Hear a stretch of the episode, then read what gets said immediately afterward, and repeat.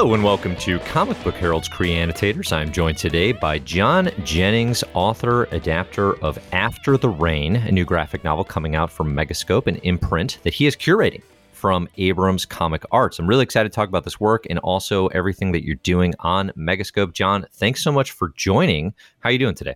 Thank you so much for having me, Dave. I'm doing great. I'm doing great. You know, um, just dealing with all the things, you know. yeah, yeah, absolutely. We are we're recording this as we're putting 2020 to bed, uh, more or less, which I think is a symbolic, a very uh, meaningful symbolic gesture for many after a, a wild and difficult year. But of course, there is a lot to be done in 2021 to continue making things better. Um, we're going to talk today about After the Rain, the new graphic novel, an adaptation of a Nnedi Okorafor uh, short story mm-hmm. actually. Um, mm-hmm. And it's a really interesting work. I really dug this graphic novel a lot, actually.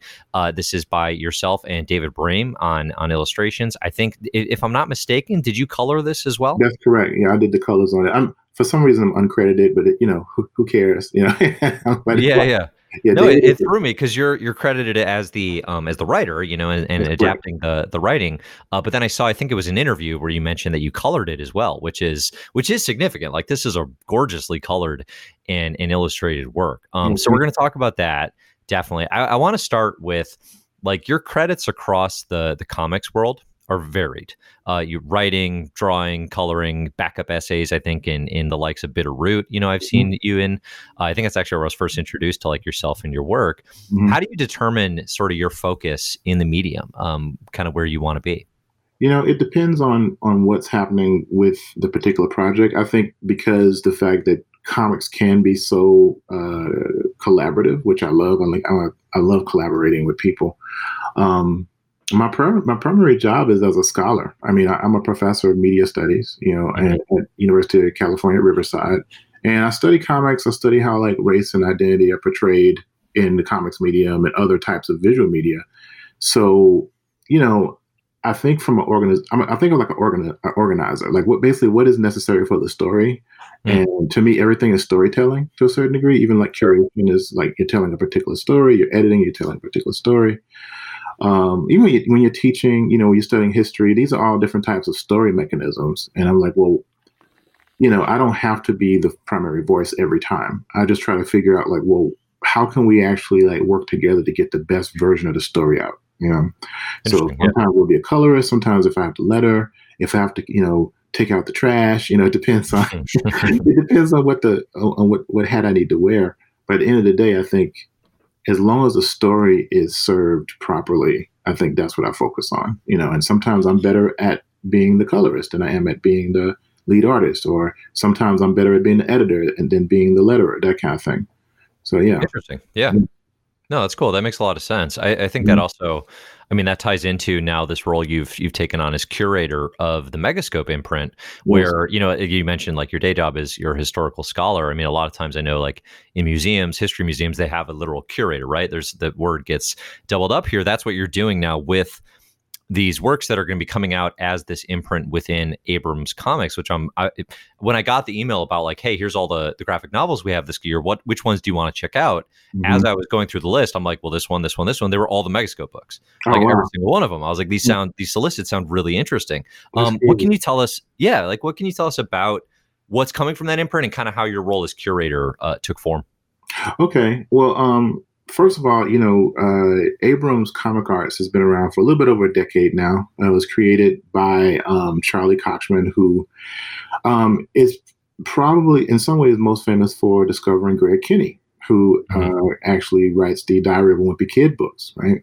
Yeah. And so, you know, Charlie has a very storied, um, you know, career as a editor and a curator himself. You know, is this wonderful, uh, wonderful human being and just a great editor and has worked in publishing for many years. And so what ends up happening is he gets over to Abrams and he starts Abrams Comic Arts because what was happening was that Abrams, as a as an art publisher, was putting out intermittently books about comics, right? And so like, oh wait a minute, this actually could com- this could be a compelling imprint. And so that's kind of like how Comic Art started. Yeah. So you know, we jump a few years into the future, and then me and my my, uh, my really good friend Damian Duffy, who is the adapter of the Octavia Butler books, and I'm an illustrator for, or we like co-adapted or what have you. Um, he basically had to do the, the job of actually taking the story and turn it into a graphic novel script, right? And I had to mm-hmm. draw it. So um, those and that's you're talking about Kindred, Kindred and uh, yeah. Parable the the Sower, which came out. Thank you very much. I'm sorry. Yes, yes, yes. Kindred uh, by Octavia Butler, and also Par- Parable of the Sower by Octavia Butler. Both are out now. Um, and I think what what it was is that we kind of hit a spot where like black speculative culture was kind of taken off again, or really people were looking at it, and you had a couple of benchmarks for that, and particularly in film, like for instance, Black Panther, Get Out, those different types of stories which are speculative in nature, which is like speculative culture or speculative art deals with things that are not necessarily quote unquote reality. So like magic, magical realism, horror stories, science fiction, that kind of thing. So Octavia Butler primarily wrote science fiction. You know, uh, she did some uh, magical realism stuff. Kindred, I think, would fall into what I call the ethnogothic because it's like magical. Mm. Uh, gothic story that deals with race, right? Right. So that was successful, and I was having a conversation with the publisher, uh, Andrew Smith, over dinner uh, at uh, American Library Association conference in Chicago, actually. And, um, you know, I was talking about just like what the future might hold for like these types of stories because there was a lot of momentum around opening up uh, who gets to see themselves reflected in the stories. You know, this is, yeah. as you know, um, most media spaces are have issues around you know representation, particularly like publishing. You know, yeah. And um, I told him like, well, you know, there are other stories that we could do, you know, in this format. And he's like, well, just let us know what you want to put out, and we'll try to acquire it, right? And so, but I was like, I was thinking about original content, and he said, oh, well, that sounds like an imprint. and I was like, oh, okay. Mm-hmm. Uh, yeah, I guess it does sound like an imprint. So, yeah, so what happened was um, I was doing some curatorial work with my friend Reynaldo Anderson at the Schomburg Center in New York. And around the same time, we were curating this show called Unveiling Visions. Um, uh, Adrienne Brown and Britt Rusert, these two professors, they were going through W.E.B. Du Bois's papers, like because they were going to put together a collection of his fiction writing. A lot of people don't realize, but he wrote a lot of fiction actually too. Yeah. And like I'm talking about romances, adventure stories, you know. And he had written science fiction before, we knew that. But they found this unpublished, unknown, you know, science fiction story called The Princess Steel. And in yep. it was this device that could see through time and space into different realities, you know, and it was like a big you know, telescope. It was called the megascope, right?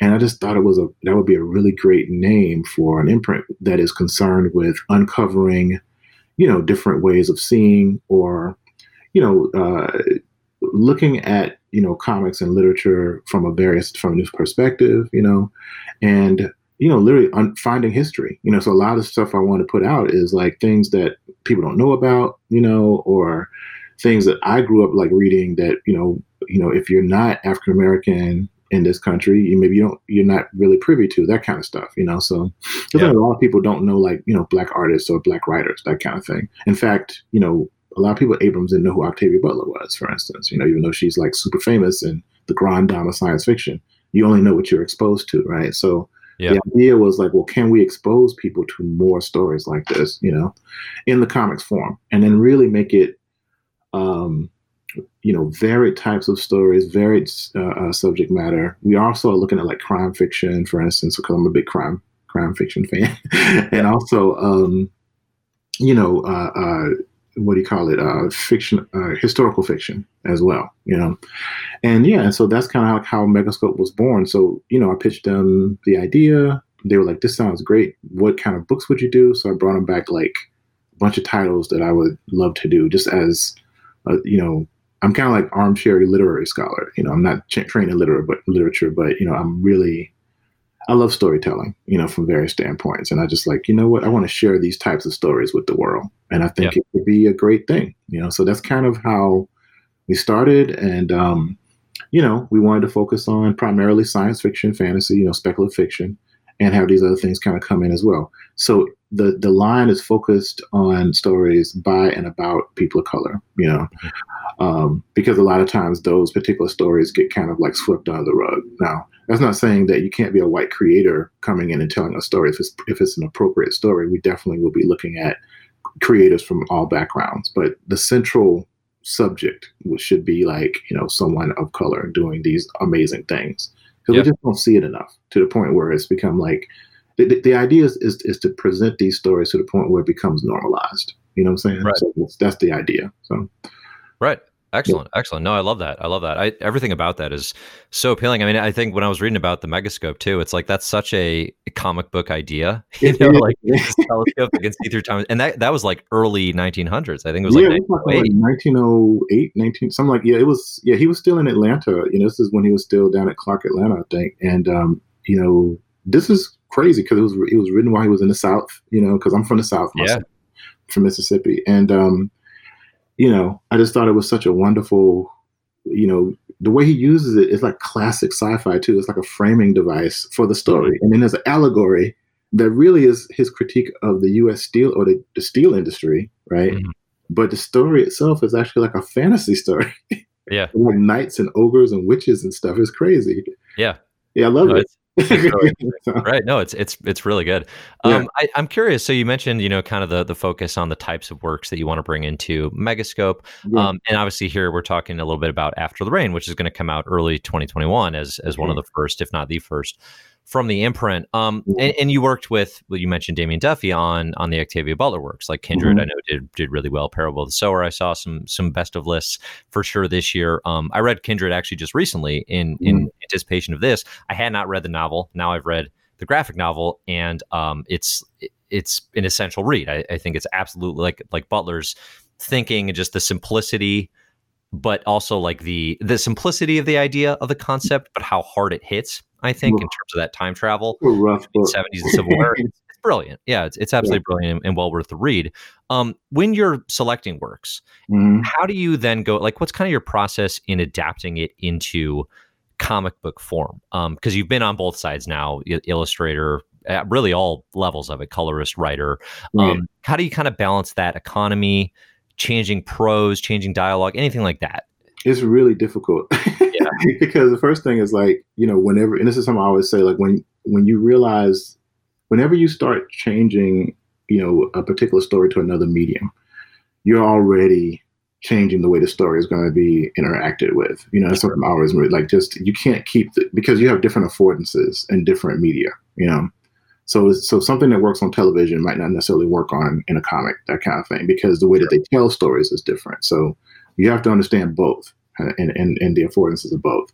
Uh, comics is really interesting because it's hybrid already. You know, it's actually, it can be. It, it has, everything is a picture in the comics. Everything uh, in, the, in a comic can be a storytelling mechanism, right? So that includes the framing, that includes like the way that the, that the, the letters are done, the color themselves. And someone's, sometimes people refer to the coloring as like the soundtrack of the comic, if you're going to kind of map it onto like a, the discourse of film, for instance. So, yeah. um, you know, it's uh, it's very tricky because you know Damian is a master at it. I think once we finished uh, Kindred, I mean he he went through a process where he was kind of making this really meta script, and we had a wonderful editor on Kindred called she. Her name was Sheila Keenan, just a brilliant woman and just a uh, su- uh, you know hats off to Sheila. She, she's to the point where she really should have had like a credit on the on the cover because it's like, yeah, she helped us understand like what needed to be cut and what was essential, you know, to the story, uh, what needed to be collapsed into one scene, those types of things, you know. Sure. Um,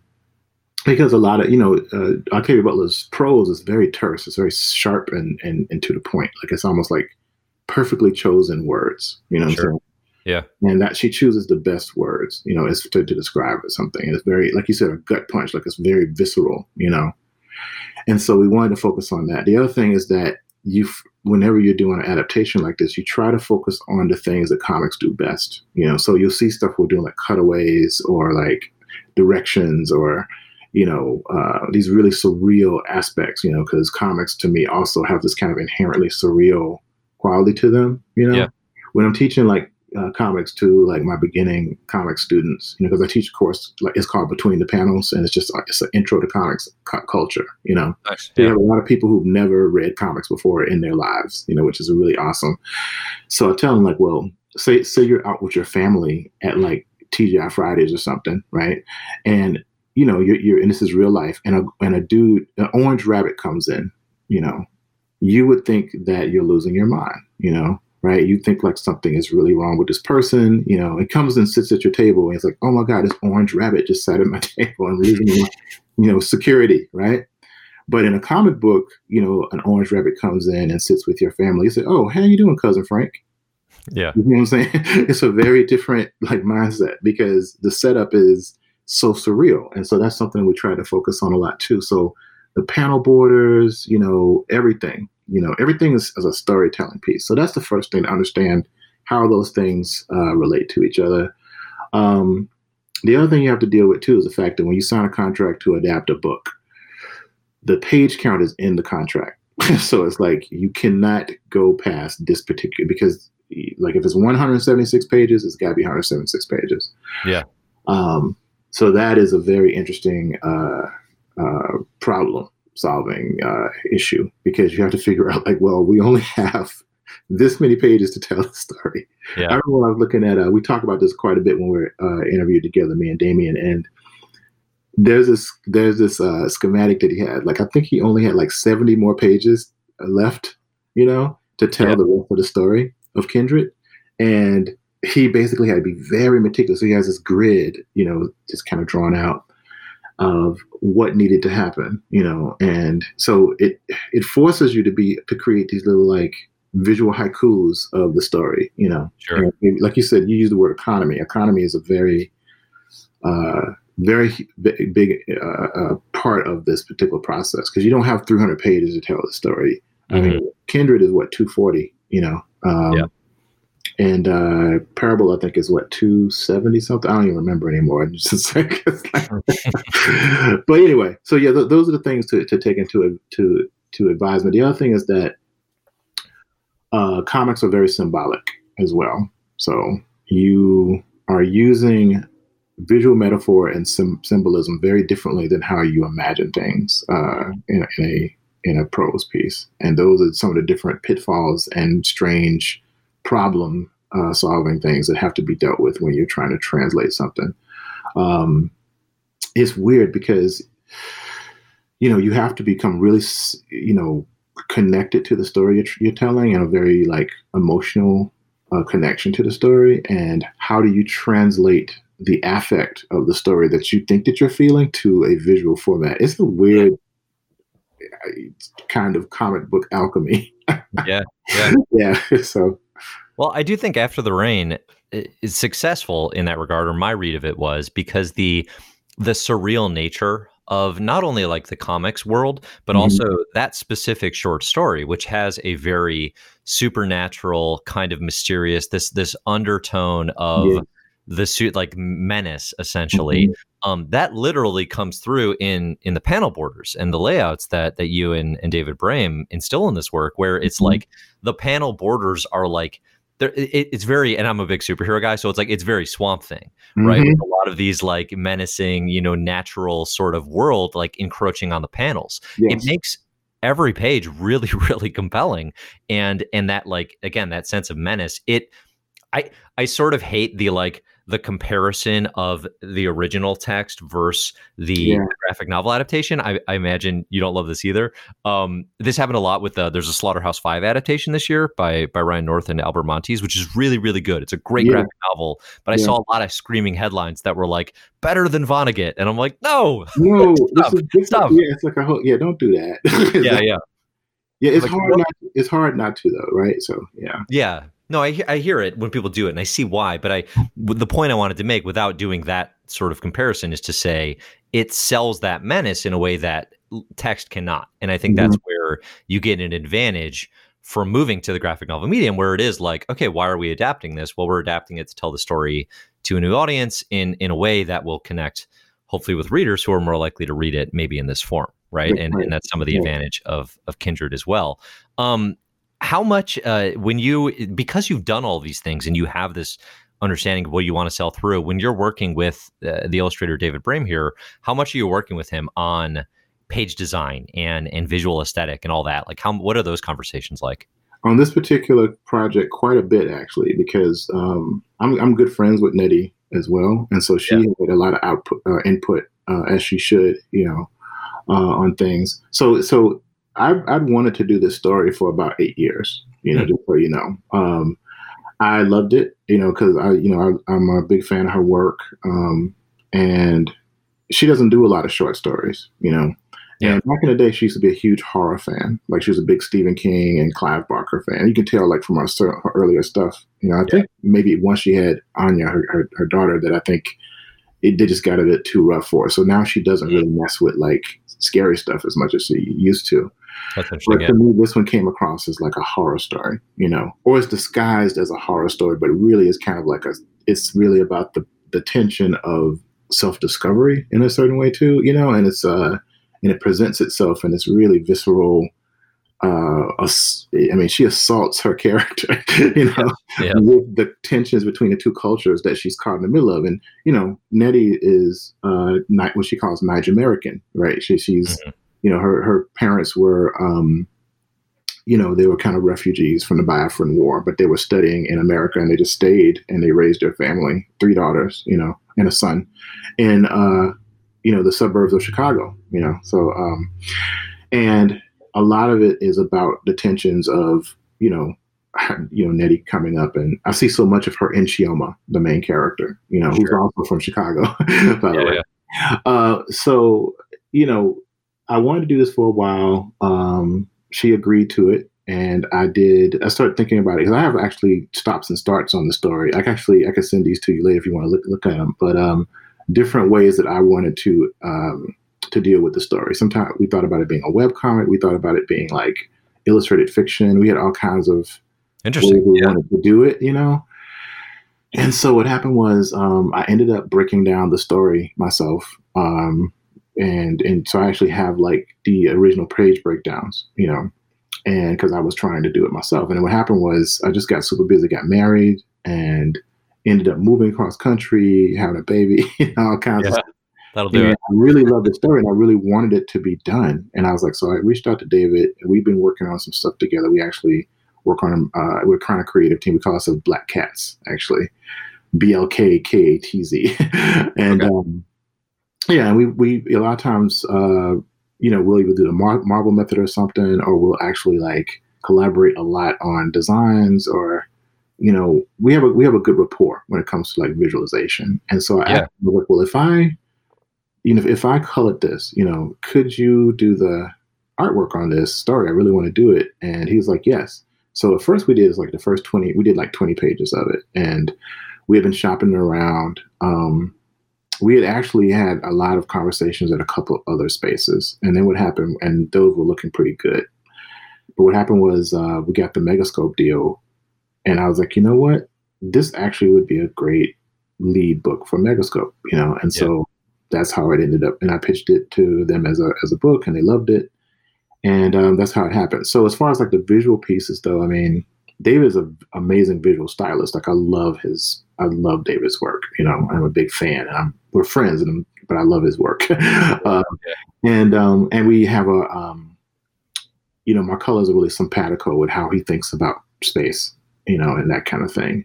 And so we had a lot of conversations about, you know, how how to get across, as you said, the tensions, the underlying tensions. And so we were thinking like, well, the quote unquote real world would be in the panels, right? Mm-hmm. And then this kind of ghost world, the, mm-hmm. the bush, you know, that Amos Tutuola talks about in My Life in the Bush of Ghosts is kind of under the panels, you know, mm-hmm. creeping. And as you say, like what's really interesting about it is that you can, um, we're trying to design panels that were really dense and beautiful and, you know, opulent, but terrifying, you know, because she talks about like, uh, this idea of being able, like when she like smell is something that she writes about a lot in the story. And I was like, well, how do yeah. you, how do you, how do you draw a smell?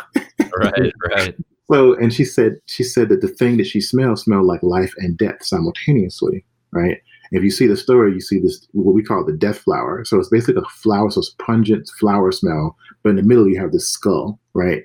And so, and she reacts to it. She smells it, right? But we also have the flowers up there, right? And this is something you really couldn't do in like film or like other media, right? You can actually right. create a symbol and then you you you you you use it over and over again, so the audience knows that when they see the flowers, the smell is there, you know, mm. which is one of my favorite things. And so yeah. she loved the death flower thing, and um, yeah, and so we just ran with it, and we just we checked with Nnedi on quite a few things. We did add some passage, we added some things, you know. Mm uh, to because the sh- the story, you know, it needed to be a certain length, and we wanted to kind of expand a few things. Like when Chioma goes into the, the spirit world, for instance, that doesn't happen in the in the original, yes. you know. Yeah. Um, yeah, and so, but we consulted a lot, and we consulted with Nnedi a lot as well, which I was really happy that we did. So, yeah. Yeah. Yeah, no, it's interesting. I, I wondered about adding that the spirit realm essentially. Mm-hmm. I do think something it's something that helps sell it visually a lot, actually, and frankly, help my own comprehension of of what the main character, what the protagonist is going through here, which is, through, exactly yes, yeah, yeah, like that. It, it, really connected when I saw that uh, presented visually. Um, that's really interesting that you would go to Nnedi, you know, the original uh, writer, to say like, hey, we're. I, I wondered, you know, when you're expanding things, is there a is there an awkwardness or or an anxiety to that in terms of taking someone else's work and building upon it. Um, but it sounds like you know you have a pretty close relationship with all the the creators here, where you're yeah. able to do that pretty comfortably. Um, all the creators, yeah, all the creators, including Damian, by the way, because he did the letter lettering for us. So, oh, okay, yeah, yeah. I didn't realize. Oh, cool, mm-hmm. cool. So yeah, you've got the the whole gang in tow. Mm-hmm, exactly. Perfect. Uh, no, it's a it's a really engaging read. I, I highly recommend people check it out. Um, was there? So you mentioned you had it in like a twenty page kind of form initially were you ever considering like floppies? Like taking it to like um like comic shops? Or was it always like oh we will go the graphic novel route once we have this kind of you know no no the 20 pages was for a pitch. So we yeah. actually decided to like do 20 pages of what was going to be probably over 100 or so. We already we imagined it as a graphic novel you know? Yeah. When i said we did 20 pages it was basically like we just went ahead just knocked we did we did the first 10 pages right? And i said this is give people so people because the re- the story is set up that it starts like it's a very like oh it, it pulls yeah. you in fast. you, know? like, yeah. you know, like that like the it happens real fast, you know. And that's what I liked about it actually. Cause like, oh wait a minute, we're gonna escalate from this. This is already crazy, right? Yeah, yeah. So um and then we wanted to do uh 10 pages of the the monster, you know, like the the um the, the asphalt like dragon kaiju guy. right, right. Yeah. so because we just thought, okay, these are compelling parts, and they, you know, we really wanted to sell the book from those standpoints. Even though there's a lot of quiet, you know, there's a lot of conversations between her and her grandmother and her auntie, a great aunt. Yeah. But, um, and also too, we wanted to kind of bring out some of the other characters, like you know, the uh, the palm wine salesman. It's one of my favorite yeah. actually. that we kind of expanded yeah. a little bit too. So um, yeah, and so it, we we we thought about it as a graphic novel from the start. But that was like we we figured if we had like 20 solid pages of the story, then anybody that we're trying to like pitch it to would get it, you know. So for sure, for sure. Mm-hmm. Okay, cool. No, that makes sense. Um, I wanted to go back to to Kindred for a moment because it's mm-hmm. it, it's an important work, and again, I, I, mentioned I I did go back and check it out. Um, I was reading it with it kind of in the in the holiday season and you know kind of engaging with some which means a lot of engaging with family and a lot of times it's family who doesn't have similar shared opinions and, and some of the conversation that i encountered right. this year was sort of like resenting like this idea of institutional racism and sort of the denial that some people have that this is a thing that is present in america right. and I, I think reading kindred to me is one of those works that really highlights sort of is selling like why it's still relevant and, and mm-hmm. that legacy of generational trauma that that African American individuals can feel today. Um, and, and that was my experience reading it, right? As as a white male. What mm-hmm. was your hope adapting that work and kind of what has it been like since? Because it seems like, I mean, definitely like this year, there's been so much conversation around racial uh, tensions in America, and just like obviously that has been amplified in I think in a lot of obviously it's a very negative situation, but it's been amplified in a lot of positive ways where people are learning, and growing, and there's and, a lot of like reconciliation, you know, which I'm very excited about. You know, so that's yeah, good. You know, I think that's really good. Um, I think the original hope was for people not to hate us and stone us, sure. because it was like the bare minimum was like make something that doesn't isn't terrible. You know. We had a we didn't at the end of the day we only had like a little bit of time to make that book too. I think I might have drawn that book and and did all the artwork in maybe like six to eight months. So Dang. yeah, you sure. Because of how we we had some mount some weird things with you know editorial side of stuff you know with Abrams. So it was it was it was our first big book too, and you know we just kind of made a lot of mistakes too. But at the end of the day, I think we wanted to make sure that we created something that was that got to the core of the story that we felt represented what we felt the story was trying to get across. Um, yeah. To honor Octavia's words, you know, and to create a pathway for new readers, you know, for people who had never heard of her before, you know, yes. read this and be like, I want to know more, you know, because that's what happened to us. And when we read Octavia Butler's work for the first time, I was like, oh my God, this is amazing. Is there anything else? You know, and that's what we wanted people to to see. I love the fact too that we worked directly with the um, the estate agent and the her family. You know, actually approved of the work that we did, so okay. that was yeah. very empowering as well. And um, yeah, I just think we wanted to make something that was compelling and and and really dealt with the themes of the, of the work, which is honestly why we picked Parable of the Sower next because after Trump won the election, uh, we were like, you know what, parable the parable duology is. Uh, painful, you know, and but we're like, you know what, we're willing to take it on just to kind of like again deal with what's going on in the the society, right? Know?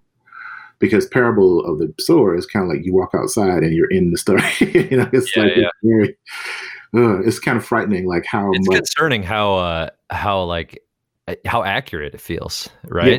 Like, yeah. like all so like the collapse of different systems, the fires, you know, in California. Yeah. It's set in like Southern California where I live. You know, there's actually a character from Riverside in the second book. You know, yeah, dang, right. Yeah, so that's kind of what we wanted to get across, is like the relevance of her work, and then like opening up to you know to new readers. But for the most part, we just wanted to celebrate her work and then create something that we could be proud of and that people would would love, you know, or at least not hate us for. and I'm sure some people hate it, you know, that's that's totally fine.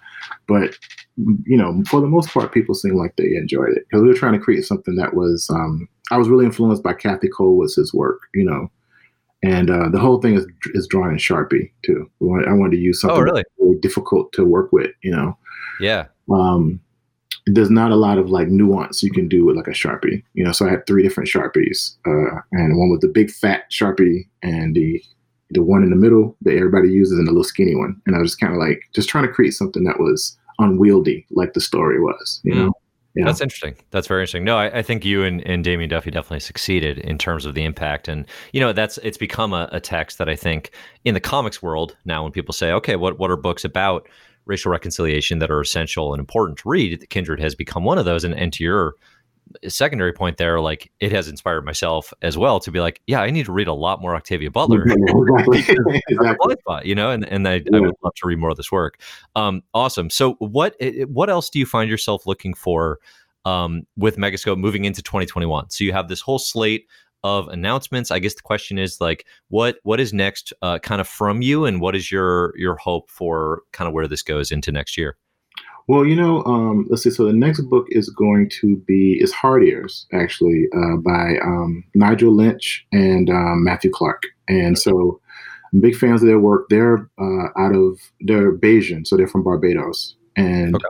they're both uh, artists and writers. Uh, and there's actually like a really cool comic scene on Barbados. And so I came across their work through a friend's work, and uh, we became uh, you know friends online and I knew that they were working on things. And I was like, you know what? I really want to expand into the diaspora. You know what I'm saying? Like, a, so the thing that they created, I mean, Hard Ears essentially is a, I don't even know how to explain it. It's almost like if you took something like Spirited Away, Peter Pan, and fused it with like, you know, Bahamian, uh, with a Barbadian culture. it's, like, it's like all over the place. And also, too, it has a little bit of British, you know, uh, comics feel. It just feels like 2000 AD or something like that too, because that's the comic that they came up on because they were colonized by Britain, right, by, mm-hmm. by the UK. So, so they're there for a long time was a you know a UK colony, and that comes out in the aesthetics. You know, so it's like the the, the layouts are crazy, and you know, it's just like a world you never seen before. So, so, so if you can imagine like